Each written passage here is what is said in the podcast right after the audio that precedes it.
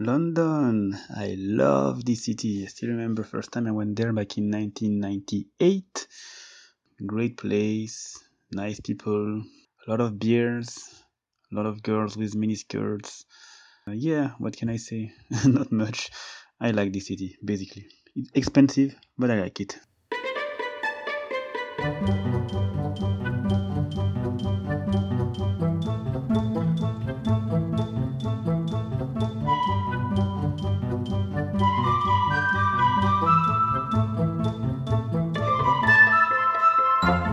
Hello. Thank you for tuning in. You're listening to Travel Tales from Beyond the Brochure, a fortnightly series looking at unfamiliar places around the world and aspects of travelling you may never have thought of. I'm your host, the Barefoot Backpacker, a middle-aged Brit with a passion for offbeat travel, history, culture, and the whys behind travel itself. So join with me as we venture beyond the brochure.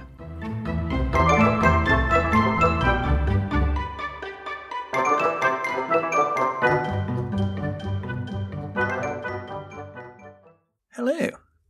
Well, happy Christmas, I guess. It's not a festival I celebrate particularly much. I think I may have coined the term a-festive after the pattern of asexual, aromantic and agender.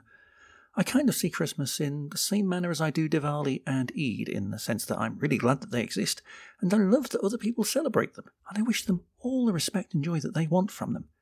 They're just not my onions, you know? I was fully expecting then for my Christmas to be, spent alone for the first time in several years. And I'd got plans to spend the day just like any other random Sunday, as, that's what the day feels like to me, a random Sunday, but with less stuff open. I thought I'd spend the day writing, maybe this podcast, maybe my fantasy adventure novel, maybe a couple of blog posts. I'd be on Discord or Twitter, but I'm fully aware that most of my friends are virtual and have families of their own, so while I don't celebrate this occasion, they do, and therefore I'd be kind of left to my own devices. Except that isn't what's happening. Unexpectedly, I have a visitor. Guess who's back? Laura's back, albeit only temporarily. She was originally planning to come up for New Year, but she changed her outward ticket and is now arriving so late on Christmas Eve that it's after the last train back to the suburb I live in, because everything winds down for Christmas on that evening. I hope it's not going to rain. Anyway, this means I'll have been tidying up and cleaning for most of the hours before she arrives. Not that we're planning to do anything special, and she's accepting of the fact that I don't have a tree, but it'll still be nice to have her here. I hope she doesn't give me COVID. I've booked in for a booster jab next Wednesday, which was the earliest I could manage because of admin. This month I've realised that the N in NHS is... well, it's a lie, basically. The UK has a National Health Service, but it's devolved to regional government. This means that Scotland has a whole different system to England, and the two don't talk to each other very much. I had my two original jabs in England, but now I've moved to Scotland, I didn't exist on the Scottish systems despite having registered with a Scottish doctor. So I couldn't book the booster. And it would have been impractical to go to England just to go to a walk-in centre in Carlisle or somewhere. I did eventually resolve the issue yesterday with a phone call. I'd have resolved it sooner than yesterday, but as I say, it involved my having to make a phone call, and I don't do that sort of thing. What else do I need to say? It's been quite a quiet month. So quiet, in fact, that I've even caught up on listening to all the backlog of my podcast episodes that have built up. You'd have thought that would have meant being up to date with my own. You'd have thought wrong. In my defence, London is bigger than I planned it to be, if that makes sense. Which is why, rather than being one episode, it's now become three. This episode looks at those boroughs northwest of the Thames, using an arbitrary line down the middle, and finishing this episode at Haringey, for no reason other than I couldn't think of a good segue from there into Islington. In addition, I've noticed this part of London seems to be known by very few people on my friends list, hence the lack of contributions. By the way, it's been suggested that a future pod episode I should do is a kind of Q&A, all about me, my travels, my orientations, etc. So if you've got a question that you've always wanted to ask me, or, something you're not sure about that I've ever talked about, then drop me a line and I'll do my best to include it in that pod episode. Anyway, let's start this pod in the far west of London.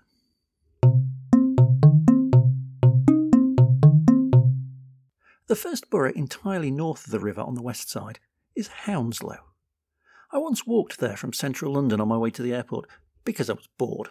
Got as far as Austerley tube station before getting the underground the rest of the way. You may be unsurprised to know that the A4 Great West Road isn't the healthiest of roads to walk along. This was back in 1995 and was in the lead-up to one of those very few incidents that I still haven't spoken to my therapist about. Good times. Apart from that, I've never actually been to Hounslow Borough. I keep putting it on my list to visit, but it's always just that bit far whenever I visit London, so I've not managed it yet. So anything I say in the next couple of minutes is based on research and not first-hand experience. One might argue that's the case for much of this podcast episode.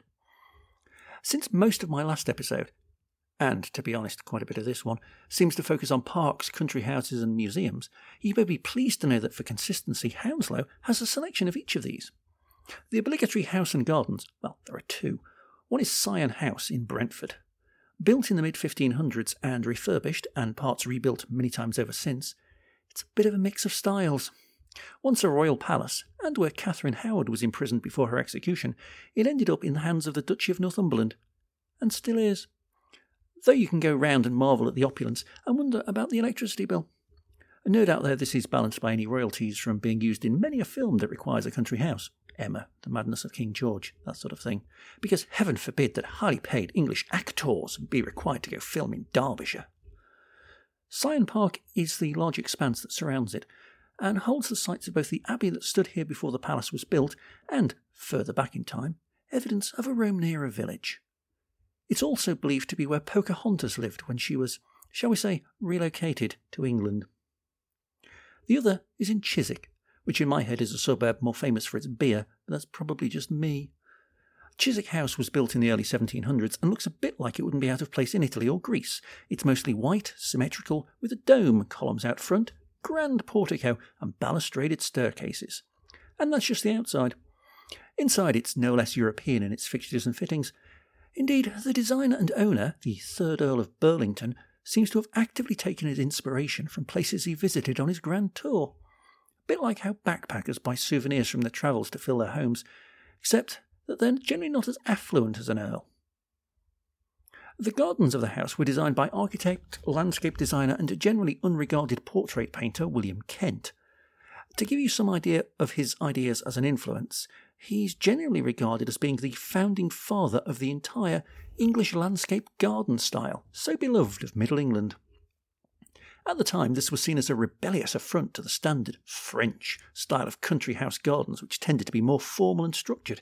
In contrast, the English landscape garden was seen as replicating the countryside, making the gardens feel more natural and casual, although obviously a very specific view of nature. Lakes, bridges, fake ruins, and representations of ancient temples were in. Actual wild countryside was not. It's amazing how often this sort of thing happens, he lied. Anyway, it looks kind of pretty, if fake countryside is your thing. If it isn't, Hounslow has a couple of quirky and quite odd museums. For example, in Brentford again, there is the London Museum of Water and Steam. This started out life as a waterworks and pumping station in the 1830s, but rather than being built to pump water out of a tunnel like at Southwark, this was built to pump water out of the river to channel into filter beds and then reservoirs to supply drinking water to the growing population of London. I'll talk more about filter beds and their operation in my next episode. Today, however, the site is a museum talking about the history of London's water supply, complete with, apparently, the world's largest collection of stationary steam pumping engines. I don't know how much competition there is for that accolade, to be honest. The thing about museums like this is that they provide information about important subjects that people don't really know about, yet which have an impact on their everyday life. It's not even really stuff you learn at school, and this would be more interesting than learning the names of Henry VIII's wives, two of which survived and outlived him. Don't believe the rhyme. And just down the road from there is the Music Museum. It does exactly what it says on the sign. It is a museum about the history of music. It started in the early 1960s with 6 pianos and has kind of grown since then, now housing all manner of instruments from across the ages. There's also a display, interactive, natch, of self-playing instruments, which, because I hang around with people who played D&D, makes me again wonder about whether a suitably skilled artificer and sorcerer could tour the D&D realms as a rock band playing such self-playing instruments. I mean, obviously it would either be late 70s electro-prog rock or mid-90s dance. The museum also keeps a collection of ways in which music has been recorded, both in exhibit form and in archives, where there are over 20,000 rolls of music in a dedicated library. There's also a workshop to keep the knowledge of instruments ongoing, and of course a concert hall, so you can hear everything in a proper setting. One final thing to say about Hounslow. I may have mentioned in my last episode that London's first airport was in Croydon. Subsequent research has brought up this is not entirely true. On what is now Hounslow Heath, an expanse of land between Hounslow and Feltham, was, very briefly, the Hounslow Heath Aerodrome. Set up as an airbase at the start of World War I, it was converted to a civilian airport in 1919, although it only operated for a further 11 months until March 1920, which was when Croydon Airport took over all operations.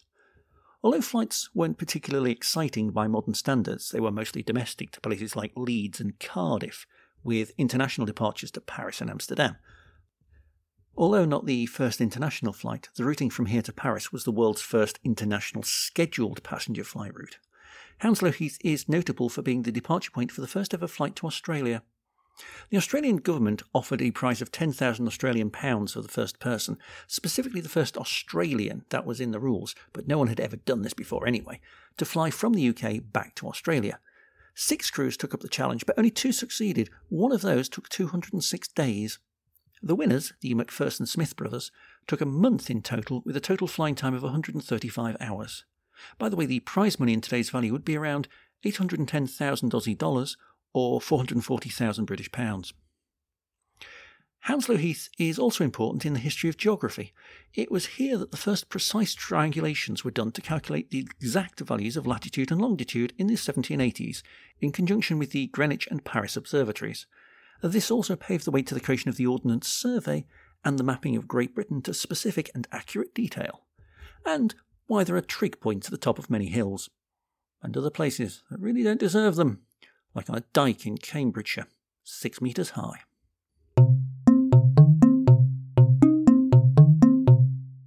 According to slightly dubious statistics, in their own admission, by the London Data Store website, which was a creation of the Greater London Authority, so they'd know these things better than most. In 2007, which is the last year they have data for, the borough of Hillingdon was the 4th most popular London borough for tourists to overnight in, for both domestic and international tourists, behind Westminster, Kensington and Chelsea, and Camden. If you take a cursory glance at a map, you might wonder why this is. Hillingdon is a roughly rectangular-shaped area, tall but not so wide, on the very western edge of London. While it's the second largest, it is the least densely populated of all the boroughs. It's in zones 5 and 6 of the London Transport Network, and the towns it contains aren't generally noteworthy. A closer look at the map explains both its density and its popularity. We have what is known in the trade as a statistical outlier. In this case, that outlier being the world's third largest airport by passenger traffic. London Heathrow Airport, while not the only airport inside London's boundaries, is, obviously, by far the largest.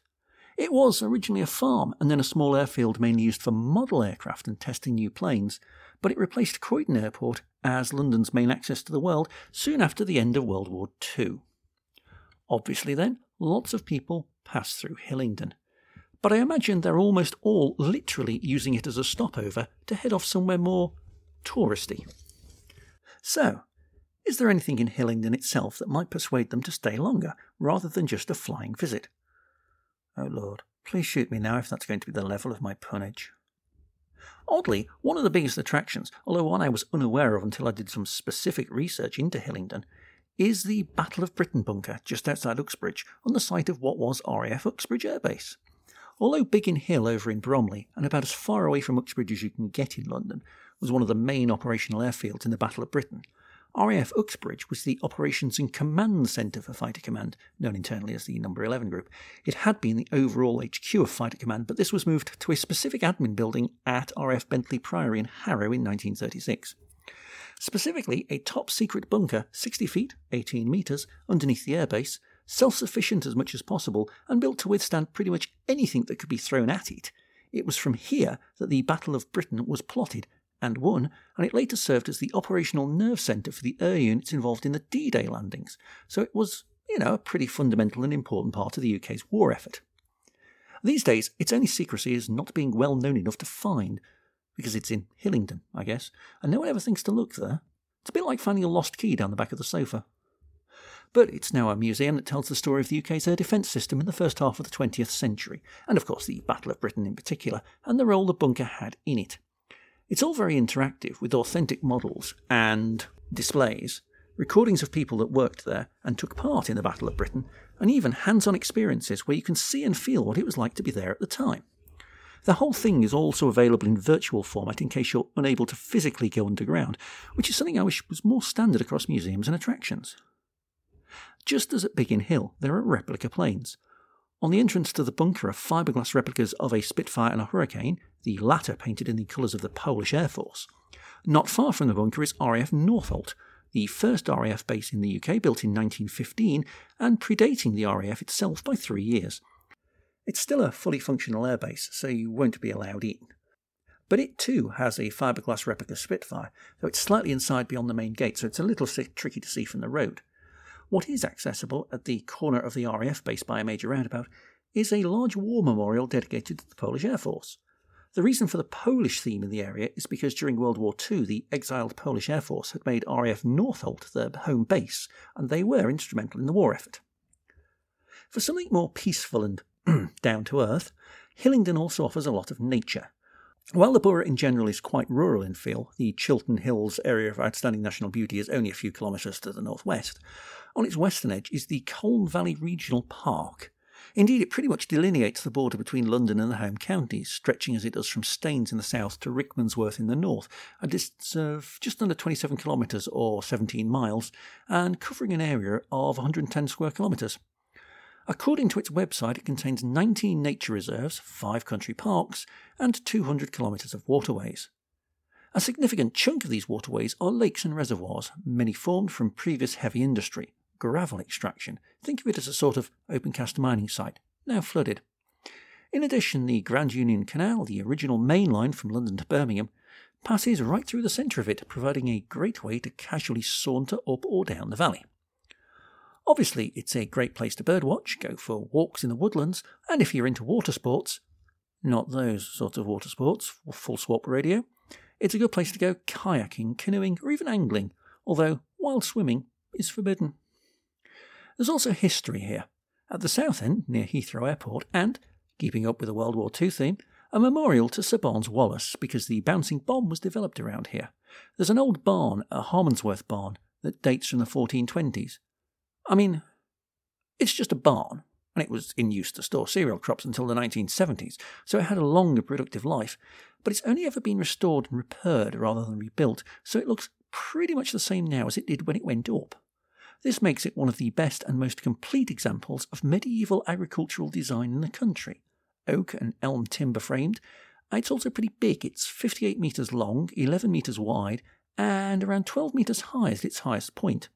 At just under 5,000 metres cubed, it's one of the 15 largest barns ever constructed in the country, and the largest one still surviving, if they think that's impressive. It's also believed that George Gilbert Scott, a Victorian-era architect who specialised in churches, which, at the time was a good line of work, he built or altered 800 of them after all, used Harmondsworth Barn as an inspiration for his original plans for Christchurch Cathedral in Christchurch, New Zealand, before the bishop nixed the idea and told him to build it in stone instead, before dropping him completely from the project anyway. As a final comment on Hillingdon, are there any UK football fans listening? When they say it's being checked by VAR in Stockley Park, have you ever wondered where Stockley Park is? Well, it's a business park just north of Heathrow. You have Hillingdon to thank for war when your team wins by a dodgy offside decision.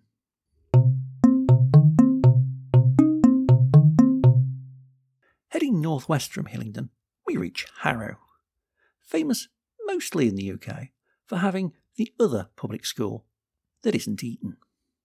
Interestingly, as an aside, the school I went to in Merseyside, a very middle-class independent school, has a sibling school in Moor Park, just outside London to the northwest of Harrow Borough.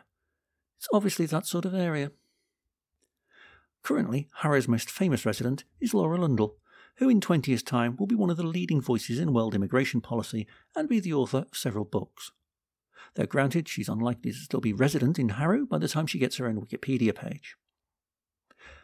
According to government statistics, Harrow is one of the most diverse boroughs in the country. It's also one of those rare authorities where there is a white minority, although still possibly the largest grouping. A shade under 40% of the people in the borough are of Indian or Sri Lankan origin, and it's therefore not a surprise to note that according to figures from 2018, an estimated 25% of people practice Hinduism, compared with a national average of less than a 15th of that. Indeed, data from the 2011 census reveals 40 different religions are represented in Harrow Borough, and just under 90% of residents stating they had a religion, which is the third highest authority in London. One of those religions represented is Zoroastrianism. This is one of the oldest faiths still with adherents, which is all the more impressive given a core tenet of their belief structure is that you have to be born into it. You can't convert to Zoroastrianism. How old the religion actually is open to a great deal of scholarly debate, but the supposed founder, Zoroaster, is believed to have lived somewhere between 2,500 and 4,000 years ago. Even the origin is disputed, with most suggesting a region around eastern Iran, Afghanistan and the southern ex-Soviet states of Central Asia. His tomb is allegedly in Balkh in Afghanistan, and was on my hit list to go and see until I broke a bone in my foot in Uzbekistan and could barely walk. As another aside, Zoroaster is also known as Zarathustra, a name made famous by being used by Nietzsche in his book Also Sprach Zarathustra, which later became a piece of music by Richard Strauss that's used every time TV wants a soundtrack to a scene in space and they don't want to use the Blue Danube. Anyway, at Rayners Lane there is the Zoroastrian Centre, an Art Deco building that looks a bit like one of those upright, enclosed fans, heaters or aircon units often found on the floors of office buildings. It has all the hallmarks of an old cinema, because it was. These days it's home to the interestingly named Zoroastrian Trust Funds of Europe, which does sound more like a finance company than a religious organisation, but they look after the interests, social, cultural and religious, of Zoroastrians in the UK and across Europe. They bought the building in 2000 and after much liaising with both Harrow Council and English Heritage, refurbished and opened it in June 2005. It's a Grade 2 star listed building. Looking on the Historic England website, it still does look like an old-style cinema inside, with brass-framed stairwells, 2 levels of tiered seating in an arc, and a stage with curtains. I've no idea if you can go inside. Their own website's not currently working.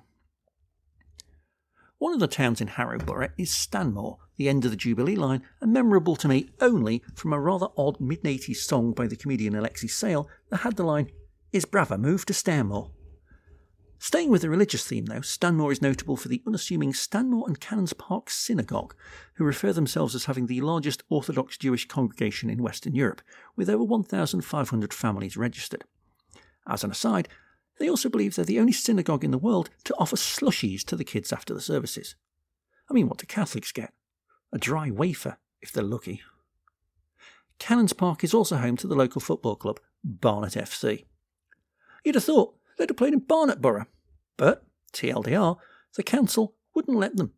So they moved across the border, into a ground originally sited for Wealdstone FC. Wealdstone is a part of Harrow Borough, just north of Harrow, but the team don't play there anymore. No, they now play in Ruislip, in Hillingdon Borough. What's in a name, eh?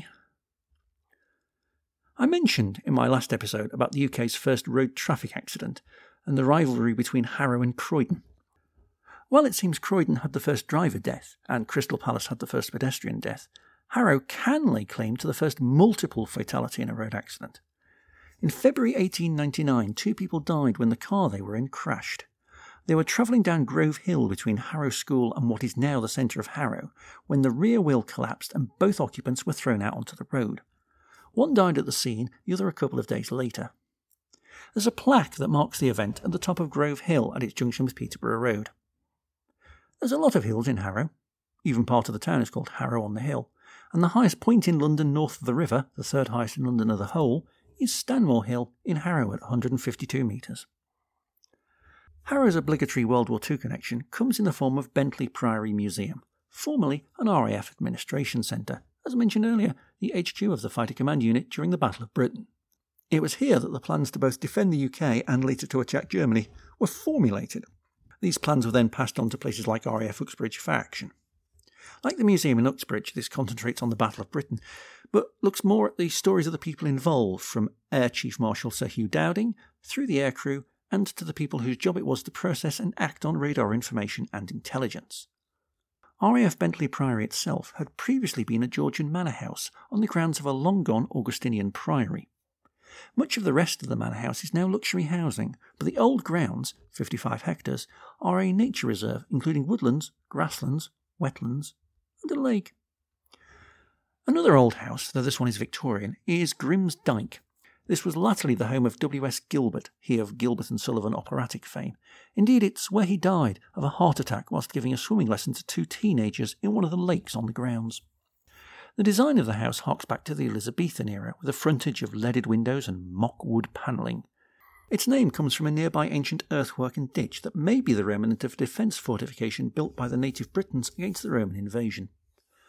Since the early 1960s, the house has been often used as a film set, and has been seen in things from The Saint to Little Britain. You can still visit the house, in a sense. It's now a Best Western Plus hotel. You can even get married there. It's much cheaper than Nonsuch Mansion. Speaking of film sets, the borough just to the south of Harrow is Ealing.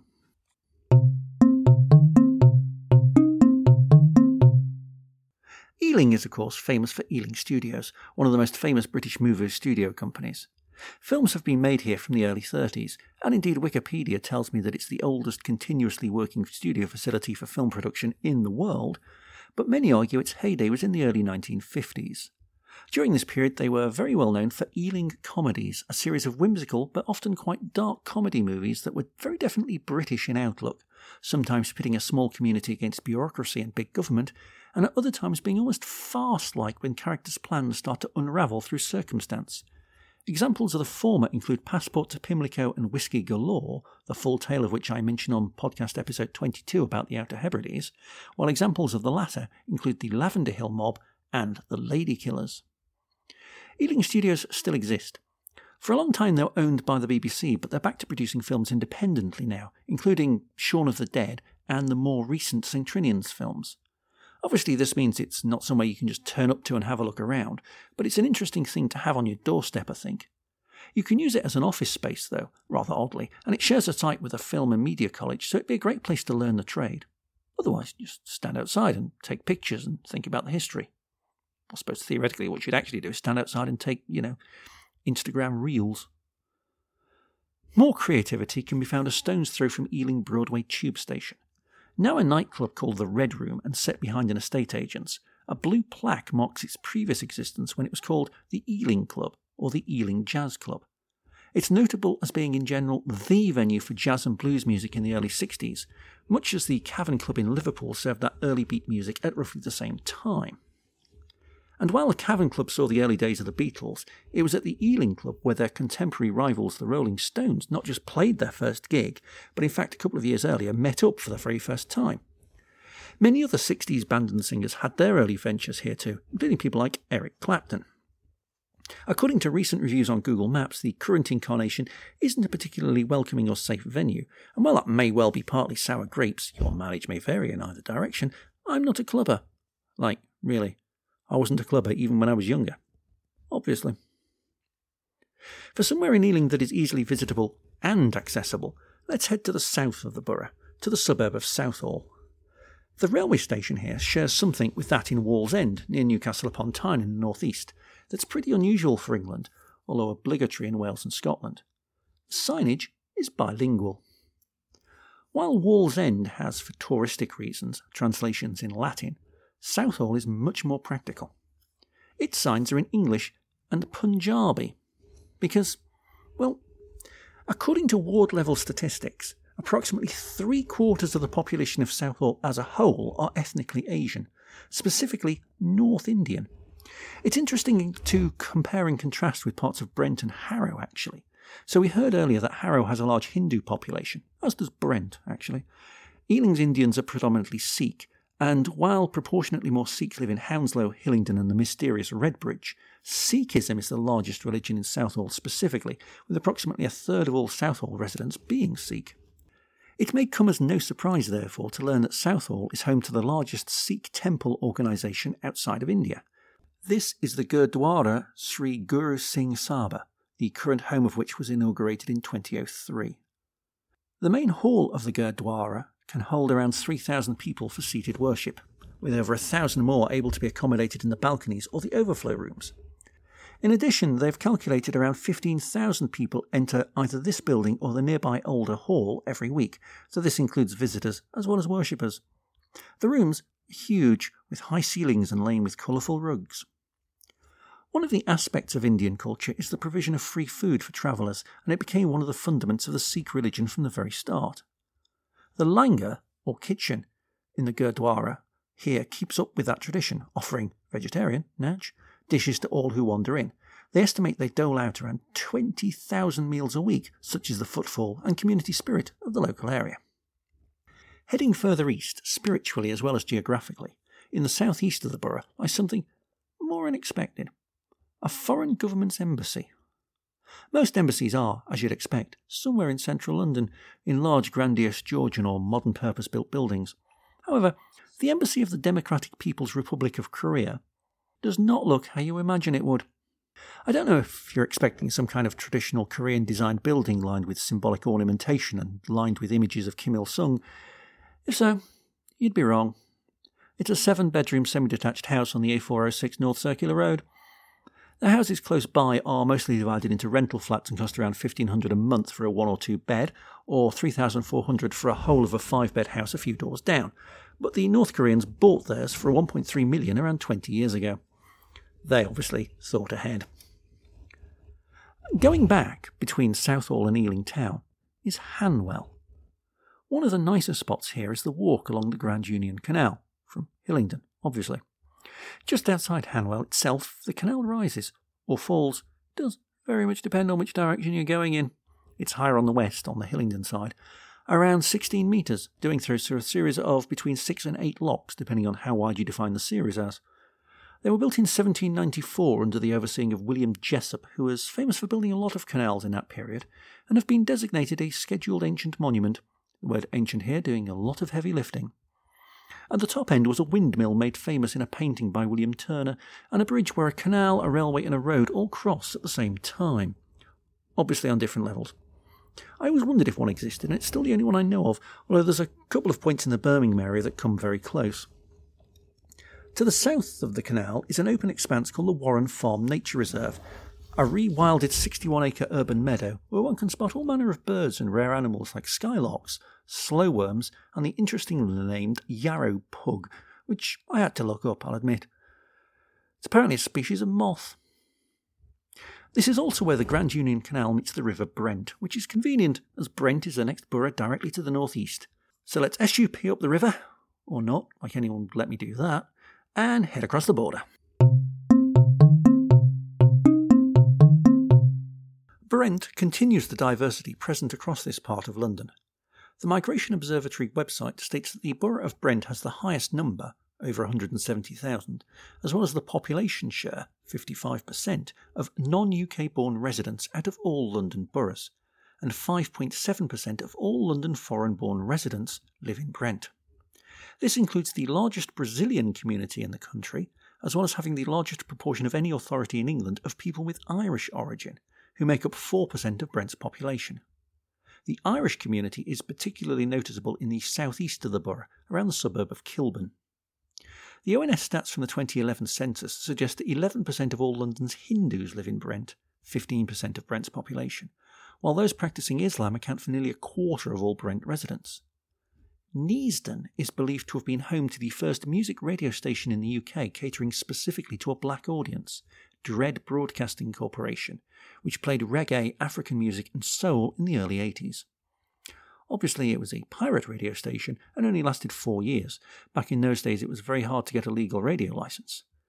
Pirate radio as a whole would be a good subject for a podcast, although perhaps not this one.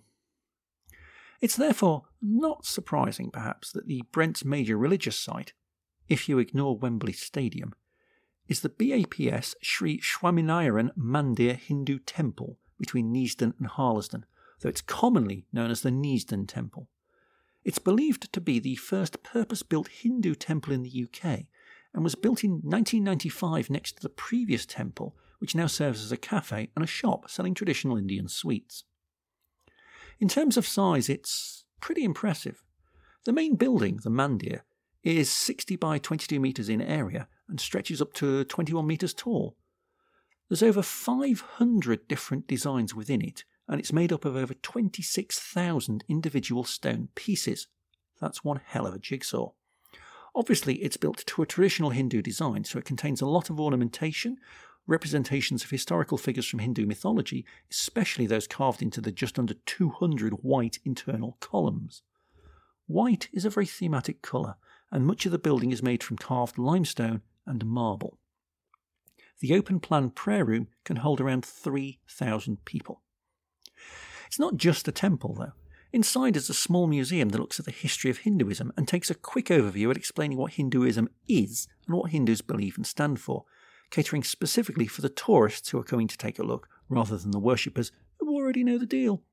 There's a charge to visit the museum, but it's only a couple of quid and you'd be a heathen not to be honest. It's also possible to observe and even take part in a couple of Hindu ceremonies, although I didn't get this chance on my visit as they're very time-specific. One is the Aarti ceremony, an offering where candles are waved in front of images while prayers are sung.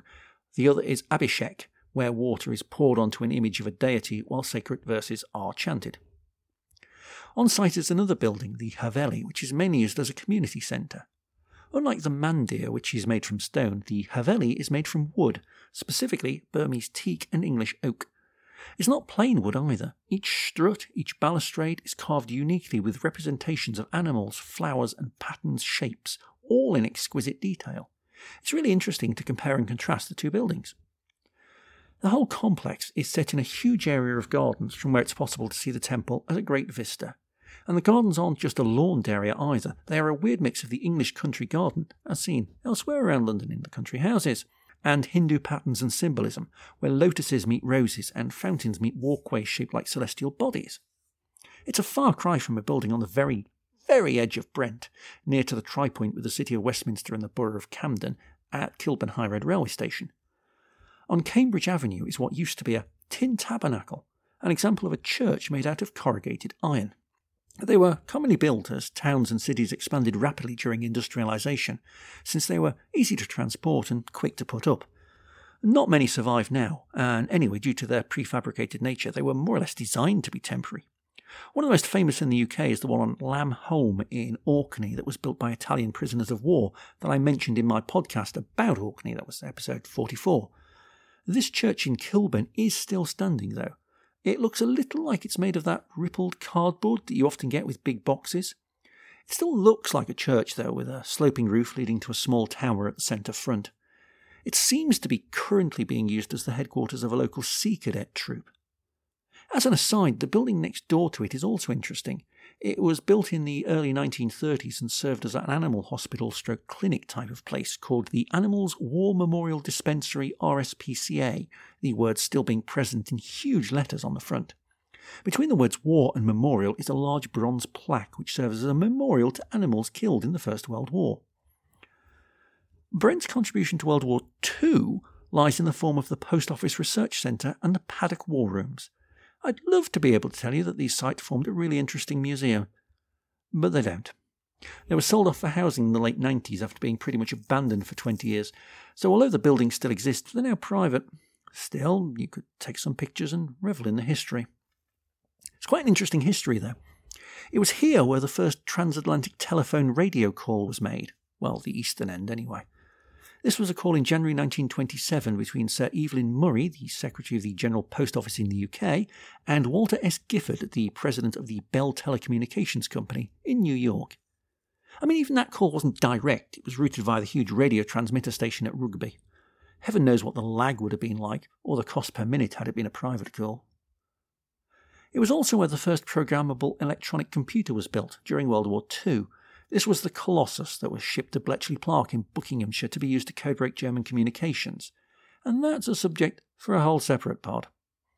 Colossus later gave birth, not literally, merely conceptually, to ERNIE, the electronic random number indicator equipment. God, who thought of that backronym? That's worse than the firm I used to work for, having computer systems called Fire and Ice. This, anyway, is a literal random number generator and is used, albeit much improved these days, for the premium bonds. These blur the line between investment and gambling, in the sense that they're government bonds that hold their value, so you don't lose anything, but they kind of earn interest based on picking your numbers, as it were, that are associated with each bond. I thought they'd largely gone out of fashion, having been much beloved by people from my grandmother's era, yet research suggests almost a third of the UK public still holds some. I wonder how many of these are grandparental gifts to grandchildren that have been forgotten about. Underneath what used to be the Post Office Research Centre site, and also owned by the housing association that bought the buildings, lie the remains of Paddock. This was an alternative underground bunker to be used by the government in World War II, presumably in cases other sites proved dangerous or inaccessible. In the event, it was only ever used a handful of times, but I guess it was a good provision that it was there. It's in quite a state of dereliction now, with rusted equipment in situ and quite a lot of damp. It'll probably never be renovated, to be honest. You used to be able to go down there on rare special organised tours, but I don't imagine you can now. From underground to... No, I've said that already. Let's say the great outdoors. And we head north to Brent Reservoir.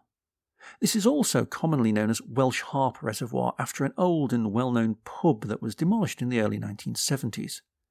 It's a site of special scientific interest, primarily because the lake is a known breeding ground for a large diversity of sometimes quite rare for the UK water birds, such as the white-rumped sandpiper, which is apparently normally found in North America. The reservoir is 45 hectares in size, though in the 19th century it was as much as 3.5 times larger than this, and the whole SSSI covers an area of just under 70. It's a really lovely place to walk around and get closer to nature. On the north side you have Welsh Harp open space, while on the south you have Neasden Wreck. It's also a popular place for water sports, again, not those kinds, including canoeing, kayaking and lots of other things I have no experience or desire for. One other sporting thing to say about the site is that it's believed to have been the site of the world's first ever formally organised bicycle race in June 1868. Well, since we're here, we might as well sail across the border into Barnet.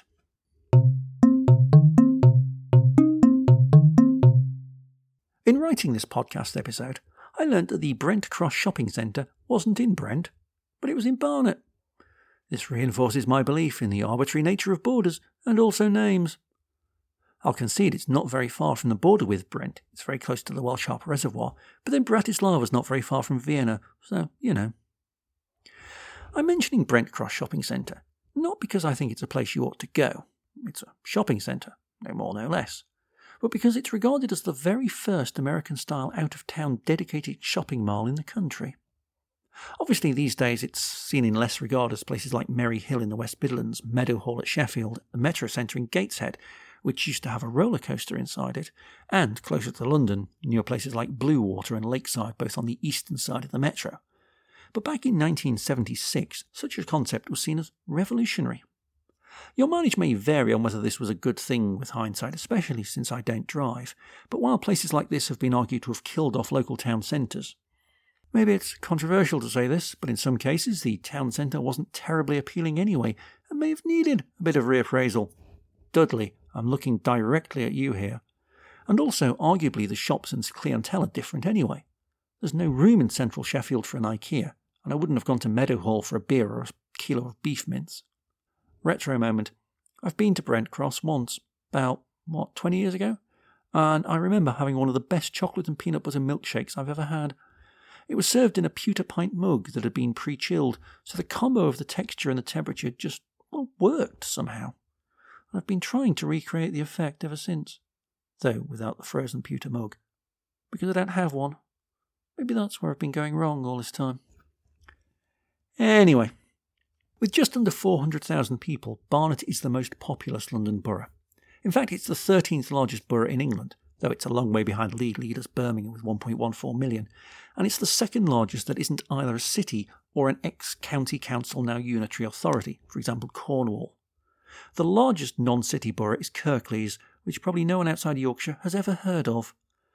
I'm not aware of Barnet ever applying for city status, unlike, say, Croydon, although it may well have had more success if it had. When it comes to religion, about 16% of the population is Jewish, the highest proportion of Jews in any UK authority, and Barnet contains 35% of all London's Jews. This is fairly much centred on Golders Green and Hendon in the south of the borough. It comes as no surprise to learn then that one of the most notable sites in the area is a Jewish cemetery. This is on Hoop Lane and it opened in 1896. It's quite an unusual cemetery in the sense that it's pretty much split in two halves down the middle. On one side is the area where those who follow Reform Judaism lie, I guess, while on the other side are the graves of the Sephardi community, many of whom were originally from Spain and Portugal. Both sides are run by their respective communities and they come together to discuss issues 4 times a year. In effect, they are 2 different cemeteries. Their joint website gives the original size of the cemetery as the very old-fashioned measurement of 15 acres and 38 poles. As of course you are all no doubt aware, there are obviously 160 square poles to an acre and 40 to a rood. A square pole is also known as a square rod or a square perch, though the word square is often dropped even though it's an area measurement, which is awkward as perch, pole, rod is also a linear measurement. There are 3 feet to a yard and 5.5 yards to a perch, or pole, or rod, or lug apparently. Seriously, what the feck is wrong with this country? Anyway, this makes the cemetery about 6.2 hectares, or 6 rugby pitches. You can visit it and have a wander around if you're not Jewish, but be aware it's closed on the Sabbath, which makes sense, also closed at Christmas, which less so, and on many Jewish festivals. You're not allowed food, drink or glass, and you have to wash your hands for spiritual, not sanitary reasons. Other than that, it's a cemetery, it's full of graves, it's very peaceful. Directly opposite, different but similar, and entirely secular, is Golders Green Crematorium. This was one of the earliest crematoria in the country, opening in 1902, so slightly later than its neighbours, and is now by far the biggest, with around 2,000 taking place a year. It's the last resting place for the remains of many notable people, including 70s musician Mark Bolan, great train robber Ronnie Biggs, and writer Bram Stoker. The walls of the building are lined with memorial tablets of the people cremated here, and there's places to sit down and rest and take in the calming atmosphere. The grounds cover an area of 5 hectares and feature lawned areas and a couple of ponds. Another green space, but one promoting life rather than commemorating death, is even further south, on the border with Camden. This is Golders Hill Park, the northern side of Hampstead Heath. It's a landscaped park and it's got a flower garden, a water garden, a small zoo and a butterfly house. You can, if you so wish, spend money adopting one of the animals in the zoo for a year. However, in the northwest of the borough is somewhere a little more animal-focused. Belmont Farm near Mill Hill Broadway is one of those urban animal farms, not a metaphor, where urbanites have the opportunity to see farm animals and get the sense of what farm life is like in a safe and controlled environment, without having to trek out into the wilderness and experience a complete culture clash. They claim to have 30 different animal varieties, mainly the usual like cows and goats, but they also have a fallow deer, called Bambi, obviously. I've never seen that movie. Probably never will. Related, the farm also aims to show children where their food comes from. One imagines any conversation that starts, "And this is a lamb," probably won't end well. You can ride on a tractor though, or could if it weren't for COVID restrictions, so that's something. As you might expect by now, Barnet has a museum that mentions World War II. This is in the form of the RAF Museum at Colindale, which is related to the large one at RAF Cosford in Staffordshire. The London base looks at the entire history of the Royal Air Force, what it does today, and tries to imagine what its future would be like. It's a very hands-on museum. You can, for instance, sit in the cockpit of a Supermarine Spitfire, although only if you're small enough. As someone who is 1.90 metres tall, I can only imagine I would not have been one of the pilots in the Battle of Britain. Well, that and my severely bad eyesight, dyspraxia, fear of heights and inability to swim. Alternatively, there's a flight simulator that recreates the flight controls of something a bit more modern, a Eurofighter. I was always particularly poor at flight simulators. Well, any kind of simulator really. I had one on my old computer that simulated a steam train that I was particularly pants at. I think it just involves holding too much information in my head at any one time, especially related to timings, which is not an ADHD trait. I would have forgotten I needed to close the flaps 23 seconds ago. I hope that doesn't... Ah! There are also a lot of displays, from World War I era planes to much more modern aircraft, and there's all manner of interactive exhibits to show you how they all worked. Further back in history, Barnet Museum has an exhibition on, amongst other things, the Battle of Barnet in 1471. I seem to recall doing a podcast on the Wars of the Roses, episode 30. The battle was one of the most decisive in the entire conflict, pretty much ending that phase and leading to relative peace for the next 12 years or so. It was the battle where Edward IV of the Yorkists defeated the Lancastrian forces under the Earl of Warwick, the so-called Kingmaker, and, following a battle at Tewkesbury in Gloucestershire that merely confirmed his supremacy, caused his rival to the throne, the future King Henry VII, to flee to France. The site of the battle isn't known for certain. However, one of the most commonly assumed is a point on the very northern edge of the borough at Hadley Green. On the spot where the Earl of Warwick was believed to have been killed, there is a large obelisk to commemorate his death and the battle in general. It's not a terribly interesting obelisk. It's about 5.5 metres tall and quite ugly stone. It was erected in 1740, so some 400 years after the battle, and it's already been moved once, so... I mean, it's in the right town, at least.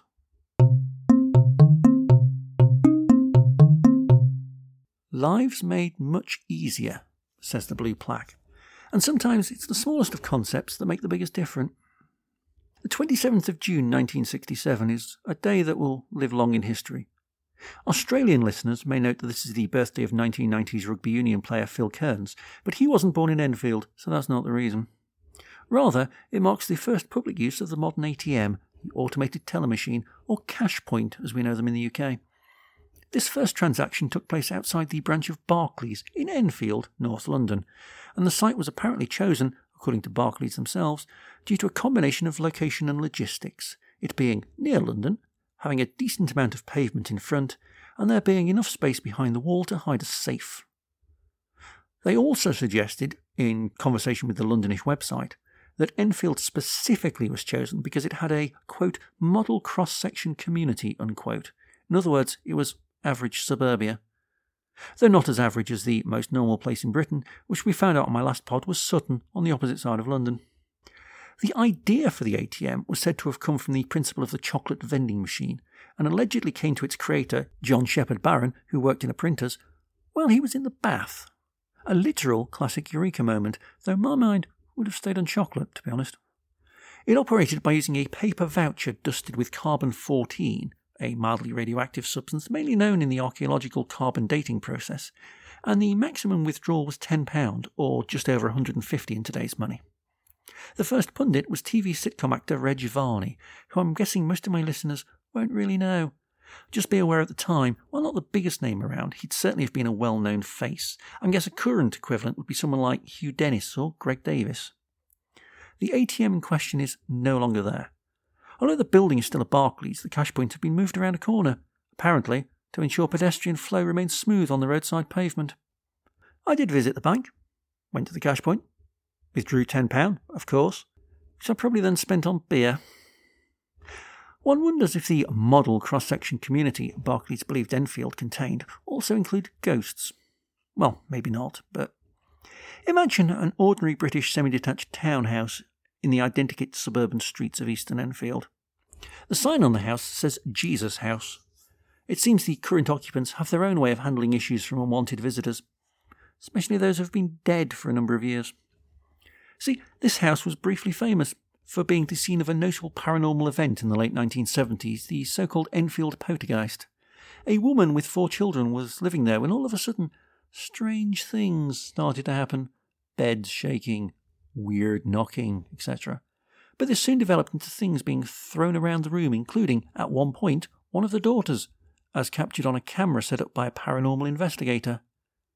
In addition, this same child started speaking in a gruff, old male voice called Bill. The story captivated the nation for a while, but soon the hauntings stopped and nothing further notable happened. The general feeling since has been attention-seeking children, but who knows? The story was later made into a 2015 TV miniseries and was used as the inspiration for the 2016 film The Conjuring 2. Interestingly, that's not the first suggestion of the supernatural in Enfield either.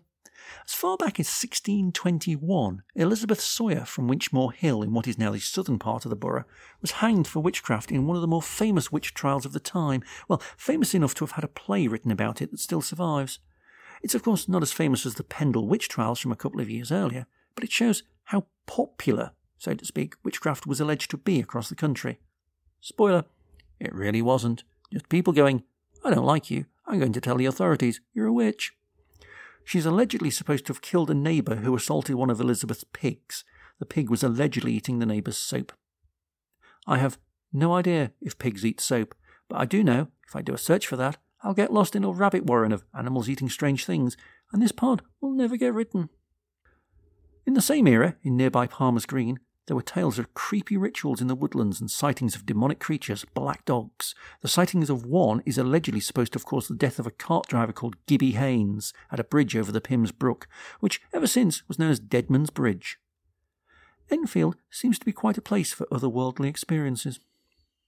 From Otherworld to Fantasy World, and nearby Edmonton has a stone sculpture of a bell outside 4 Street Library. This was created by Angela Godfrey and commemorates a comic poem from the 1780s written by William Cowper. Quite against type, he was most noted for religious poems and hymns.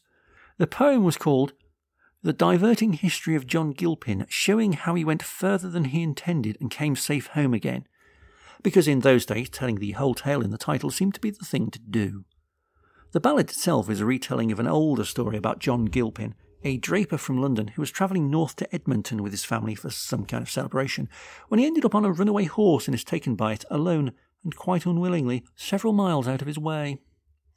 But obviously he came back safe and sound, as the title says. As an aside, the poem was republished almost 100 years later in the USA, illustrated by children's artist Ralph Caldecott, and one of the illustrations in the tale was used as one side of the Caldecott Medal, awarded annually to the illustrator of Most Distinguished American Picture Book for Children. So there's a little bit of Enfield in American children's literature culture. Enfield's obligatory country house is 40 Hill Estate, near the most northerly point of Greater London. Compared to the country houses in some of the other boroughs, it's nothing special, built to the specifications of a rich merchant in the early 1600s, possibly Sir Nicholas Rainton, haberdasher and one-time Lord Mayor of London, by an unknown artisan, and is very straight edge. It looks like the sort of building you'd find on a model railway set. Red brick, rectangular white window frames with repeated identical smaller rectangular panes of glass, 12 in a 3x4 pattern, inside them, and a slate roof. It's now a museum, dedicated to life in the 1600s, and to Rainton himself in particular. Another aside is there's a pretty row of Georgian terraced housing called The Crescent, yes, similar to the one in Bath, to be found on Hertford Road, just north of Edmonton Green. I wouldn't say it was worth the trouble, but if you're passing, take a photo. The eastern edge of the borough is defined by the River Lee and a series of reservoirs that stretch quite a way south, but I'll talk about them when I come to Hackney and Waltham Forest in my next episode. But for now, let's stay on the west side as we head south, back towards central London, and into Haringey.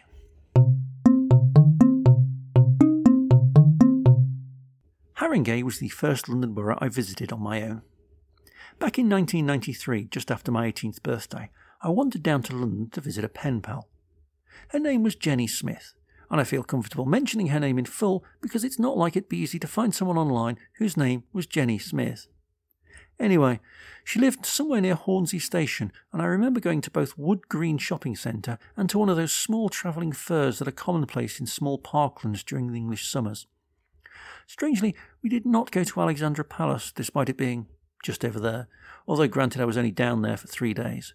I had to shoot back up to Liverpool to meet with another pen pal, the dust from which has yet to settle properly, and that's something else I really need to speak to my therapist about. As it happens, though for completely unrelated reasons, I've pretty much never set foot in the borough since, apart from a brief wander along the River Lee near Tottenham Hale Station. This is a place that's forever in my mind because, again, it was mentioned in a song, Saturday Night Beneath the Plastic Palm Trees, dancing to the rhythms of the Guns of Navarone, found my maker near Tottenham Hale Station, undiscovered heaven in the Seven Sisters Road. A quick glance on the map reveals there are nearer stations to Seven Sisters Road than Tottenham Hale, but then the Leighton Buzzards came from 4 miles on the other side of the Lee, from Leighton, clues in the name folks, in the borough of Waltham Forest. I may be waffling. There's a reason for this. Haringey is one of those boroughs that, like Wandsworth in the south, where information was a bit thin on the ground and the general consensus on Twitter was that it wasn't a place to linger long. However, Shah, a travel and beauty blogger who lives there, disagrees. I am here to talk about Haringey, North London, which is an area where I've lived my entire life. I'm going to give you a few things of what you can do in Haringey, North London. So Haringey is situated, I'd say, on the cusp of Zone 2, Zone 3, and it's, what can I say, a melting pot of culture. And I know that's a very cliche word, but there's so much to see and do here. We've got green lanes where, you know, again, if you want a kebab at 4 a.m, it's the place to be. There's so many restaurants open and they're just as good as the next. I really like one called Solele, which is great for a special occasion. And again, nothing beats seeing sort of an older lady making bread fresh from scratch in the morning as you stroll past. What else can I tell you about Haringey? I think we've got some of the best views in London. Move over Primrose Hill. You'd probably want to take a trip up to Ali Pali, which, again, Alexandra Palace Station is not near Alexandra Palace. You'd need to jump on the W3, or my hack is to get off at Wood Green Station and get the W3 up. Get off, you know, and just go for a walk and then just take in the views. Why not make a day of it? You can go ice skating. There's even, I think there's a lake there. I mean, this is kind of, I haven't been in years, but there's a lake there as well, so you can get on a pedalo. And then, yeah, just taking the views. In the summer, there's a food market festival at Ali Pali, and it's such a good place to go for a gig. It's an iconic building. And then there's also places in Haringey that I would call the bougier. I'm not going to say the word nice because I feel like that's incorrect. I feel like every area has beauty, but maybe more of the posh parts.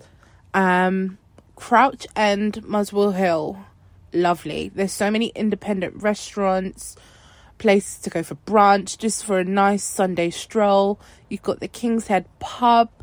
There's Beam for brunch, which is one of my faves. I'd say get there early, otherwise there's a queue outside. And after that, why not just take a walk? There's so many green spaces in Haringey that you're never too short for, you know, getting a bit of greenery in the city, especially as this place is so polluted. Furthermore, why not head down to Tottenham, which I know some people, you know, have views on, whether it's from the football team or just the area. But there's, you know, there's so much to see, and it's in the process of changing. I think gentrification is slowly coming to Tottenham, but at the end of the day, it's still got the people which make the area. There's an iconic chicken shop called Chick King on White Hart Lane, which I actually feel, I don't know, maybe I'm a bit of a traitor, but I've never been, but I've heard it's amazing. So I guess North London, Haringey is a unique place full of culture, lots to do, and I would even say it's got some of the best transport links. We've got, you know, the London Overground, we've got National Rail, we've got the tube, whereas, you know, some of our counterparts in South London just have trams. So there you go. Haringey is better connected than Lewisham and Croydon. My research into Haringey also brought up another food reference, Tottenham cake. This is a type of sponge cake covered in very sweet and apparently always pink icing, first officially made at the very end of the Victorian era by local Quakers. The pinkness is what gives it a distinctive appearance, and originally was made with local mulberries that grew in the grounds of the Quaker meeting house. I confess I've never eaten it. Don't even think I've ever eaten a mulberry. I wouldn't even be able to tell you what a mulberry looked like. In fact, well, it wasn't until I did this pod that I knew the mulberry was red. But it sounds intriguing. There's a couple of small museums in the borough. One is at Bruce Castle, a manor house from the early 1500s, which now serves as a community meeting place and centre for local history. The other, in the far east of the borough, is an industrial site called Markfield Beam Engine Museum. It's a rare surviving example of a working Victorian steam-powered beam engine, previously used here at what used to be Tottenham Sewage Works. Other than that, Haringey is one of the many boroughs that borders on the Lee Valley, but as I said earlier, that's an area to be discussed in more detail next time. Well, that's about all for this pod. Join me next time when I complete my discussion about the boroughs of London by heading northeast, including street art, music history, and the one borough that I never remember exists. Until then, save me a roast potato, and if you're feeling off colour, keep on getting better. Thank you for listening to this episode of Travel Tales from Beyond the Brochure. I hope you enjoyed it. If you did, don't forget to leave a review on your podcast site of choice. Travel Tales from Beyond the Brochure was written, presented, edited and produced in the Glasgow studio by the Barefoot Backpacker. Music in this episode was Walking Barefoot on Grass Bonus by Kai Engel, which is available via the Free Music Archive and used under the Creative Commons Attribution 4.0 International License. Previous episodes will be available on your podcast service of choice, or alternatively on my website, barefoot-backpacker.com. If you want to contact me, I live on Twitter at rtwbarefoot, or you can email me at info@barefoot-backpacker.com.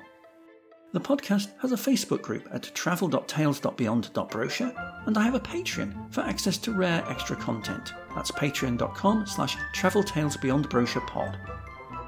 Until next time, have safe journeys. Bye for now.